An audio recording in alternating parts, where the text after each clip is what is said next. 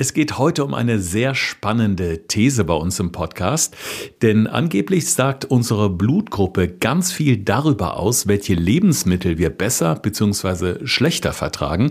Alex, ich weiß, in den 90ern, da gab es in Amerika mal einen Riesenhype, einen Diäthype äh, um einen Naturheilkundler, der eben genau das propagiert hat. Die Frage ist natürlich die 90er und heute, wir sind im Jahr 2021, fast 22. Wie viel können wir davon denn noch in die heutige Zeit schleppen? Ja, der Dr. Adamo, der das Ganze geprägt hat, 1996 kam er damit um die Ecke, also ist jetzt schon ein Vierteljahrhundert her hat aber Bücher geschrieben, die jetzt jenseits der 5, 6 Millionen Mal verkauft wurden. Also es war schon ein Verkaufsschlager und war ein riesengroßer Hype. Aber schauen wir uns jetzt gleich mal genauer an, ob das Thesen sind, die man auch wirklich unterstützen kann oder ob der sich einfach nur super cool vermarktet hat. Ich bin auf jeden Fall wahnsinnig gespannt darauf und vor allen Dingen bin ich gespannt, was meine Blutgruppe 0 über mein Essverhalten aussagt. Gesund gefragt. Fünf Tipps für deine Gesundheit. Mit TV-Reporter Thorsten Slegers und Personal Trainer Alexander Nikolai.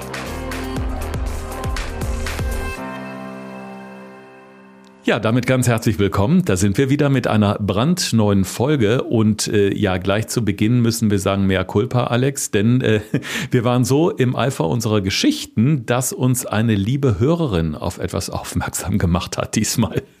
ja, ich habe gelesen bei Insta äh, voller Trauer, dass die Alisa geschrieben hat, dass sie unsere Folge vermisst hat zum Thema Dirty Dozen, also das dreckige Dutzend. Wir wollten ja auf gewisse Kontaminationen von Lebensmitteln eingehen und wir haben das einfach unterschlagen, weil wir einfach das nächste Thema schon gemacht haben und nicht gesagt haben, dass die Folge erst später kommt.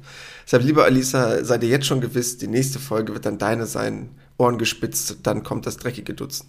Auf jeden Fall ganz lieben Dank äh, für diese Aufmerksamkeit. Das ist natürlich total schön und es freut uns beide ungemein, wenn ihr wirklich so aufmerksam bei der Sache seid. Also wir werden auf jeden Fall beim nächsten Mal genau darauf eingehen. Aber heute geht es erstmal um die blutgruppengerechte Ernährung. Ein Thema, auf das ich mich auch sehr gefreut habe, weil ich die Geschichte, die dahinter steht oder die These wirklich unglaublich spannend finde. Wir müssen vielleicht ganz zu Beginn dieser Episode mal sagen, für alle, die da noch nicht so ganz firm sind vielleicht oder sich einfach nicht dafür interessieren, wir unterteilen unsere Blutgruppen in die Blutgruppe 0, in A, B und AB. Und ja, man spricht da von ganz individuellen genetischen Codes. Was steckt dahinter, Alex? Ja, grobe Idee erstmal, weißt du eigentlich, was du für eine hast? Also bist du dir deiner eigenen Blutgruppe bewusst? Bin ich absolut. Ich habe die Blutgruppe 0 und den Rhesusfaktor positiv, selbst den kann ich dir nennen. Oh, stark vorbereitet. Sehr gut. Ja, also erstmal ganz einfach gesagt, diese verschiedenen vier Gruppen ist ein System, was jetzt schon ein bisschen länger existiert, kommt aus dem letzten Jahrhundert, ist mittlerweile sehr stark anerkannt und auch von allen führenden Medizinern auch ja so komplett übernommen. Das klassische System auch, was in Deutschland herrscht, beziehungsweise mittlerweile auch weltweit da sehr große Anerkennung erfährt. Ähm, relativ einfach gesagt, es gibt gewisse Antigene, die im Körper vorhanden sind und die halt in gewissen Blutgruppen mehr oder weniger auf verschiedenen Bereichen angelagert sind und so gibt es quasi eine gewisse Form der Differenzierung.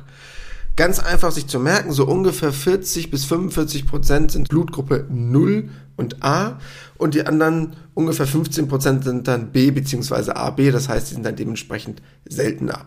Und es gibt da gewisse Blutgruppen, die man gut miteinander kombinieren kann und 0 negativ ist halt so der klassische Universalspender, der kann halt zum Beispiel allen dementsprechend sein Blut spenden, weil der so von der Antigenstruktur ist, dass er es quasi jedem verabreichen könnte ohne damit Komplikationen zu haben, um es erstmal so ganz einfach auszudrücken. Aha, also ich bin selbst auch Blutspender, gehe da auch regelmäßig hin und ich weiß eben auch, weil meine Blutgruppe 0 sehr begehrt ist, ähm, dass das auch gut ist, dass ich da regelmäßig hingehe. Nur ich weiß eben auch, negativ ist da nochmal besser als positiv, was den Rhesusfaktor angeht.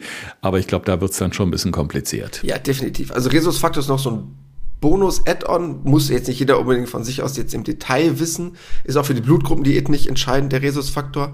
Äh, heißt einfach auch nur so, weil es damals bei Rhesusaffen erforscht wurde, deshalb, das ist jetzt kein besonders komplizierter Begriff.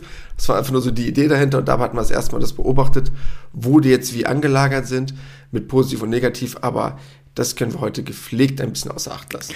Okay, du hast gerade schon das Wort Blutgruppendiät in den Mund genommen, Alex. Jetzt ähm, ist es ja so, dass äh, diese Blutgruppenernährung oder dieses Essen nach Blutgruppen ja gar nicht so sehr darauf ausgerichtet war, unbedingt abzunehmen, sondern eher ja so wirklich individuell auf die Belange oder auf die Ansprüche des eigenen Körpers anzugehen, oder? Ja, erstmal ganz wichtig, glaube ich, zu erklären, habe ich schon eins von meinen anderen Podcasts auch erwähnt, Diät setzen alle automatisch auch mit Abnehmen gleich. Eine Diät bedeutet eigentlich nur, ich habe eine gewisse Form der Nahrungsumstellung oder Nahrungsrestriktion, also eine gewisse Auswahl von Lebensmitteln oder eine eingeschränkte Auswahl von Lebensmitteln. Und mehr bedeutet das erstmal nicht eine Diät. Diät ist nicht automatisch mit dem Fokus zum Abnehmen. Aber natürlich äh, verkaufen sich Bücher besser, wenn ich auch was über das Abnehmen schreibe. Und das hat der nette Dr. Adamo natürlich auch da reingepackt. Deshalb bei ihm ist das ein ganz wichtiger Faktor, aber erstmal per se ist der Fokus dabei nicht das Abnehmen, sondern eher der gesundheitliche Aspekt bei einer Ernährungsumstellung. Ja, haben wir das auch mal geklärt. Ist auch mal ganz wichtig. Ja, natürlich habe ich mich auf den heutigen Podcast vorbereitet, wie immer, ganz ordentlich und äh, mit meiner Blutgruppe Null mal so ein bisschen geforscht. Was müsste ich denn essen oder was sollte ich denn essen, wenn ich mich eben so ein bisschen an diese Spielregeln äh, des Dr. Adamo aus den USA halte? Ähm, und da stand jetzt bei der Blutgruppe Null zum Beispiel so der Oberbegriff der Jäger. Also der Jäger, wenn wir mal so rund 4000 Jahre zurückgehen, der in erster Linie auf Fleisch gesetzt hat. Hin und wieder ganz lecker, aber ich bin jetzt nicht der Typ, der jeden Tag Fleisch isst, muss ich mal ganz ehrlich sagen. Ja, es ist halt eine grundsätzliche Theorie, die er entwickelt hat, um erstmal das Ganze so ein bisschen zu verstehen, was dahinter steckt oder was er sich dabei so gedacht hat. Ähm, er hatte quasi diese Idee, dass der Mensch aufgrund seiner unterschiedlichen Blutgruppen auf gewisse Proteine unterschiedlich reagiert. Das heißt, wenn ich gewisse Antikörper im Körper habe, in meinem Blut habe, dass ich quasi auf gewisse Strukturen, Eiweißstrukturen aus der Nahrung unterschiedlich reagiere. Das heißt sogenannte Lektine. Lektine sagen wahrscheinlich die meisten unserer ZuhörerInnen jetzt in dem Moment nichts. Das soll eigentlich nur letztendlich bedeuten, dass die Lektine, die in gewissen Nahrungsmitteln drin sind, auf gewisse Blutgruppen unterschiedlich reagieren. Das heißt, er ging davon aus, dass diese Lektine dafür sorgen, dass die mit den Antigenen der eigenen Blutgruppe unverträglich sind, dazu zu Verklumpung führen und dazu zu Magen-Darm-Erkrankungen führen, zum Beispiel dazu führen, dass die Darmschleimhaut gereizt wird. Also das war quasi die grundsätzliche Idee. Und dabei hat er sich dann gewisse Lebensmittel rausgesucht und hat gesagt, okay, jetzt zum Beispiel bei dir, bei der Blutgruppe 0, wäre das Ganze so, dass du als der klassische Jäger sozusagen einkategorisiert wirst in seinem Prinzip. Und das heißt, du bist halt der klassische Fleischesser dann in dem Moment, den hat er dann so ein bisschen zugeordnet. Aber wärst jetzt zum Beispiel ähm, weniger gut in Bezug auf Milch, Milchprodukte, Weizen oder manche Hülsenfrüchte, die jetzt zum Beispiel für dich auch nicht so gut wären. Das ist quasi die Kategorisierung. Und so hat das für jede Blutgruppe quasi festgelegt. Mhm. Wie kriegt man denn für sich selbst raus, ob das tatsächlich ja was bringt? Also wenn ich hier zum Beispiel auch schaue, Blutgruppe A ist beispielsweise der Typ Landwirt, ja, also der dann eben mehr so auf Gemüse und so angesetzt ist nach ihm. Oder äh, Blutgruppe B, der Ausgeglichene, was immer dahinter stecken mag. Ich muss ja für mich irgendwie jetzt mal rauskriegen, mh, hm, ja, ist es das denn wirklich? Also stimmt diese Kategorisierung? Merke ich das an mir, wenn ich viele Weizenprodukte esse? Dann, dann ist vielleicht irgendwie der Magen-Darm-Trakt irgendwie gereizt. Kann man das irgendwie für sich selber testen? Theoretisch könntest du natürlich diese Blutgruppendiät nehmen würdest schauen, okay, was habe ich für eine Blutgruppe und da würdest du dich eine Zeit lang danach ernähren, um zu gucken, ob das für dich passen würde. Das heißt, du könntest ja theoretisch das machen, würdest jetzt zum Beispiel in deinem Fall Milch- und Milchprodukte meiden und würdest einfach schauen, wie du darauf reagierst. Oder jemand aus der Gruppe AB würde halt sagen, ich würde halt extra dann weniger Fleisch essen im Vergleich zu dir mit mehr Fleisch, um zu schauen, wie reagiert mein Körper darauf und was mache ich dann daraus, weil das ja seine hauptsächliche Idee dahinter ist. Das heißt, Rein theoretisch könnte man das ausprobieren, ist halt nur eine Frage, ob das sinnvoll ist. Weil natürlich auf den Körper noch wesentlich mehr Einfluss nimmt als nur eine Blutgruppe. Denn du kannst ja auch verschiedene Formen von Nahrungsmittelunverträglichkeiten haben, Allergien, die gar nichts mit Blutgruppen zu tun haben. Und die würden natürlich dieser Theorie dann wieder einen Strich durch die Rechnung machen, weil du ja dafür, ganz blöde gesagt, komplett gesund sein müsstest und keine einzige Nahrungsmittelunverträglichkeit oder Intoleranz haben dürftest um eine gewisse Reaktion nicht haben zu dürfen, weil bloß weil es eine tolle Blutgruppe ist, kannst du ja trotzdem eine Allergie haben zum Beispiel. Ne? Also da ist es dann so ein bisschen kompliziert, wenn ich sagen würde, das muss ja stimmen, weil du dann keine anderen Einflussfaktoren haben dürftest von Nahrung. Also wenn wir uns nochmal diese Blutgruppe 0 ausgucken, äh, gerade wo er ja sagt, das ist so ja die Kategorie, wo eben Fleisch in erster Linie mit auf dem Ernährungsplan steht, dafür weniger Hülsenfrüchte, ähm, habe ich gerade ein bisschen zusammengezuckt, denn gerade Hülsenfrüchte sind ja ein toller Energielieferant ein toller Proteinlieferant, die ja auch eben dafür bekannt sind, dass sie gerade im Körper auch antientzündlich wirken. Und ich denke mal, wenn man da das Pensum der Hülsenfrüchte runterschraubt und dafür wiederum mehr Fleisch isst, nur weil man Blutgruppe 0 ist, hört sich das für mich jetzt als ja, in Anführungszeichen, Laien erstmal nicht so gesund an. Vollkommen richtig. Also hast du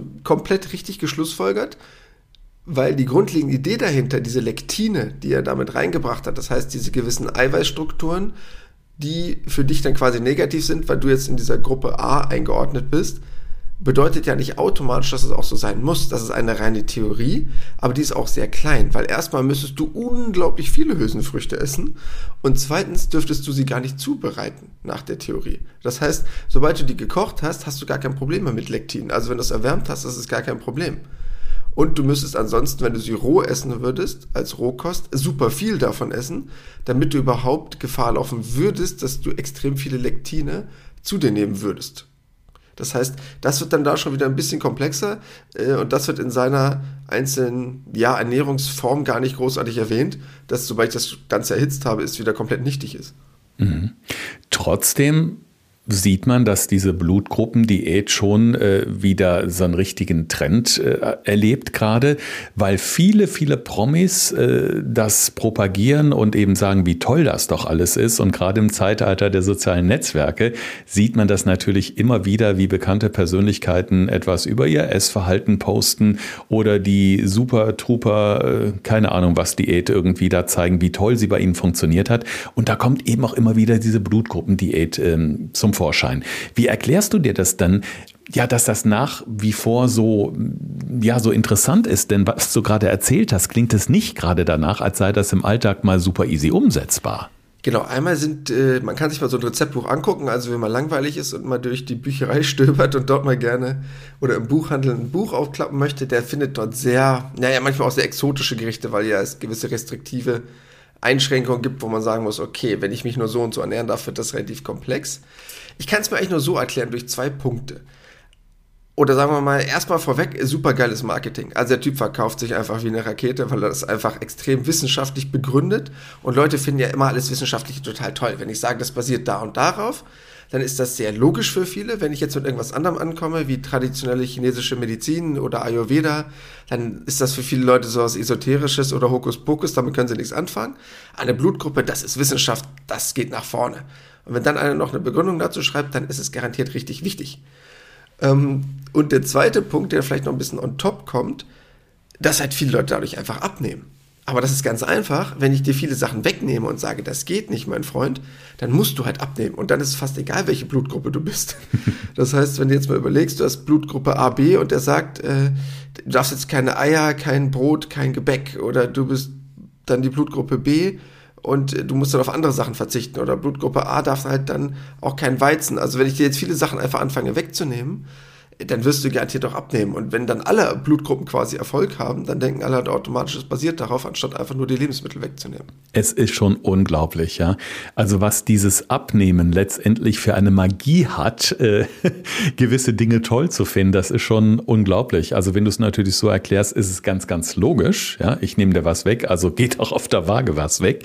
Jetzt gibt es ja einen Zusammenhang äh, mit diesem äh, Dr. Adamo auch ähm, ja diesen Aspekt der Bewegung, den Aspekt des Sports, denn das ganze Ding geht ja noch ein Stück weiter und sagt eben, dass diese Blutgruppen eben nicht nur die Ernährung oder das Essverhalten beeinflussen, sondern eben auch eine gewisse Grundlage dafür schaffen, was man für ein Sporttyp ist. Und das fand ich jetzt ganz besonders spannend. Dann bin ich mit Blutgruppe 0 eigentlich eine faule Sau. ja gut, ne, du bist halt der Jäger. Ne? Der Jäger ruht sich aus und muss halt einmal kurz jagen. Ja gut, ich lasse andere jagen dann wahrscheinlich in dem Fall. Vielleicht bin ich so eine, so eine Ausnahme, keine Ahnung, Ausnahmeerscheinung.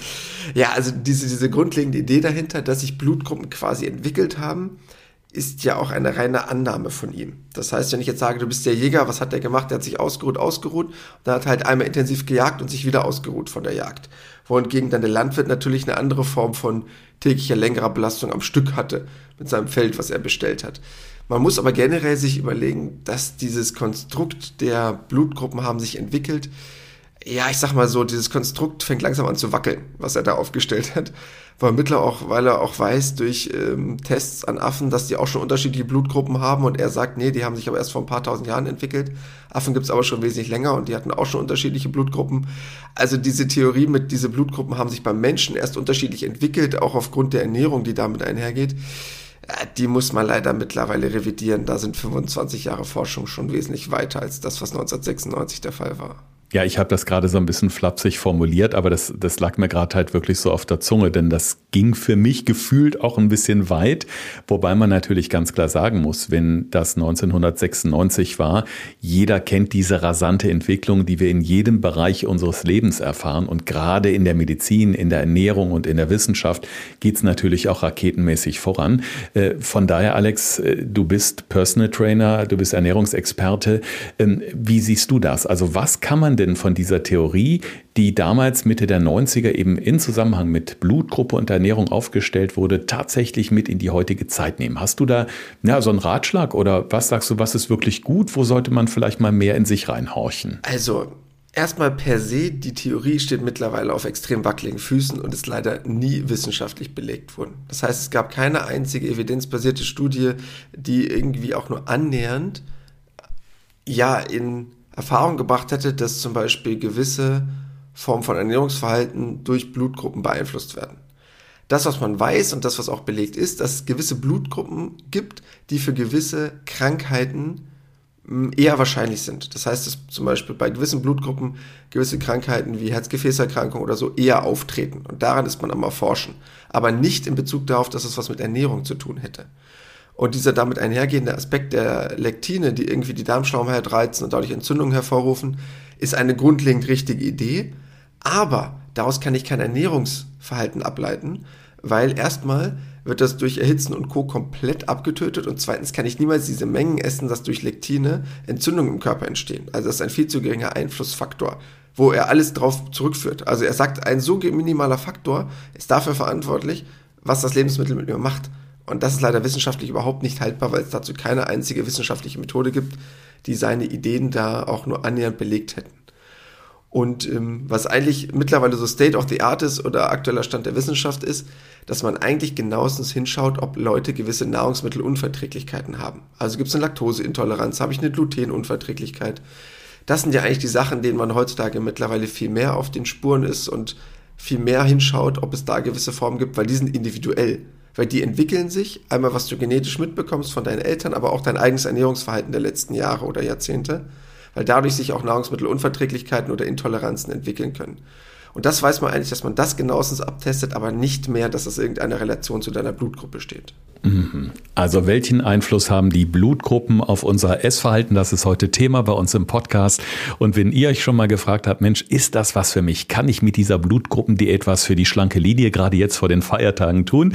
Ja, dann haben wir euch so ein bisschen diesen Zahn gezogen, aber dafür sind wir natürlich auch da, dass wir eben über die Trends und die Mythen rund um die Ernährung sprechen. Und damit ihr all das, was wir gerade so diskutiert haben, Alex und ich, nochmal in einem kleinen Fazit auf die Ohren bekommt, haben wir wie immer für euch die fünf Tipps für deine Gesundheit.